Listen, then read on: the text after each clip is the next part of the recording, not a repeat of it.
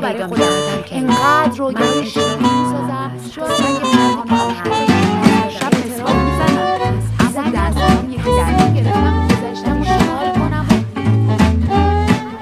من اعتراف می کنم پس هستم. نویسنده سمیه خطیب زاده با صدای بهناز بستانی من اما ماشین لباسی چیست ماشین من دیدی سویج ماشین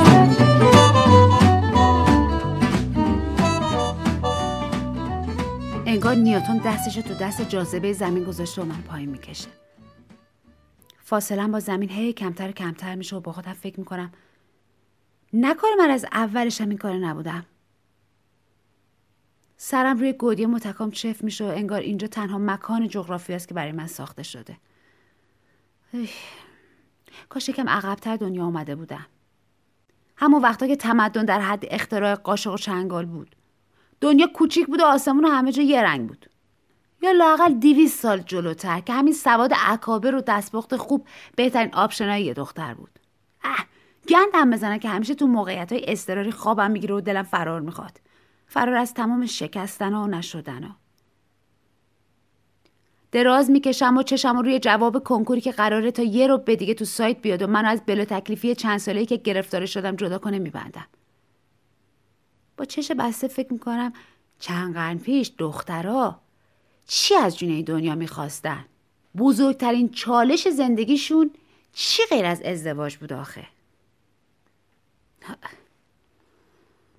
به جون پوست لبم میفتم تنها جاییه که خوب میشناسمش. یه رب وقت دارم که فکر کنم چی باعث شد بعد از دیپلم انگیزه برای دانشگاه رفتن نداشته باشم و حالا بعد از ده سال چی شد که یهو فیل من بلیت یه سره برای هندوستان گرفته؟ اصلا چرا فیلا جهانگردی رو دوست ندارن و دلشون نمی‌خواد کشورهای دیگر رو ببینن و با فرهنگای دیگه آشنا بشن؟ شاید افریقان بستر مناسبی برای چرخه حیاتشون باشه. تقصیر این ضرب المثل است ضرب المثل تلقین اجباری و اجدادی هن. اوه. پوست لبم و کامل پاکسازی کردم و گوشتش مزه آهن زنگ زده گرفته ولی هنوز یه رب نشده. تصمیمم که برای کنکور قطعی شد تنها کسی که با پوسخند و زهرخند و نیشخند اعلام آمادگی کرد داداشم بود. من با پیشینه به درد نخور و چند واحد پاس نشده تو آخر سال مدرسه حالا بعد از هشت سال به طور خودجوش رفتم انقلاب و با کوهی کتاب نو که هر ورقش از شدت شق و رقی می‌تونست هندونه رو از وسط قاش کنه اومدم خونه. همون روز اعلام کردم که می‌خوام ادامه تحصیل بدم و کنکور شرکت کنم. مامانم. نامطمئن تشویقم کرد و جوری نگام کرد که تو چشاش کلاسای آرایشگری نیمه کاره و نقاشی نصف نیمه و عکاسی به سرانجام نرسیدم و دیدم. روی زبونش فقط ایشالله موفق میشی جاری شد. بابام اما بیشتر به این رفت و برگشت و شاخه به شاخه کردن من عادت داشت. با یه رو درواسی کمرنگی گفت این یکی و دیگه تا آخر برو. اما امان از داداشم که تا چشش به من میافتاد با لج درآورترین لحن کره زمین و با لبای قنچه شده می‌گفت مشقتو نوشتی؟ طبق برنامه پیش رفتم و روزی 8 ساعت درس خوندم. تمام سریال های مورد علاقه از دست دادم که آینده رو به دست بیارم.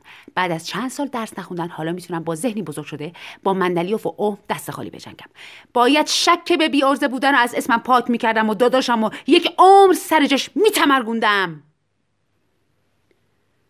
سه دهه زندگی من خلاصه شد در یک مشت پوست لب و یک رب از ساعت. شک می‌کنم که بعد از شیش دهه چقدر خاطراتم وقتمو می‌گیره. اما نه. دنیا منبت باید روی پاشنه کنفرانس و پژوهش و تحقیق بگذره. تا قیام قیامت این دنیا باید اسم منو یدک بکشه. باید اکتشافاتم لج بچه های دبیرستانی رو در بیاره.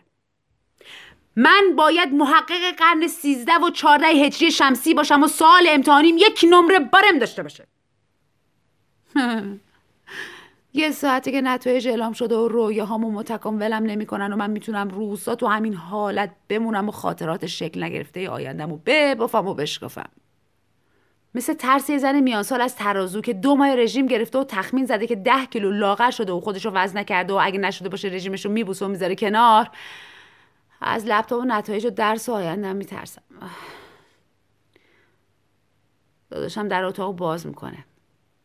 خوب بلد توی صداش و حالت چشاش کارناوال دلهوره را بندازه. گول این نقشه کلیشه شده و تاناکوراییشو نمی‌خورم. میگه سایت چک کردم. جوابشو نمیدم که بفهمه از قبولی مطمئنم و دومشو بذاره رو کولش و بره. هم. یه نیشخند مدل خودشم نسارش می‌کنم. ولی وقتی مامانم پشتش ظاهر میشه و تیر خلاص و می‌زنه و میگه قصه نخوری شالا سال دیگه می‌فهمم که گیر دنیای چپن در قیچی مسخره ای افتادم که حتی به فیل بیچارم ویزای هندستون نمیده.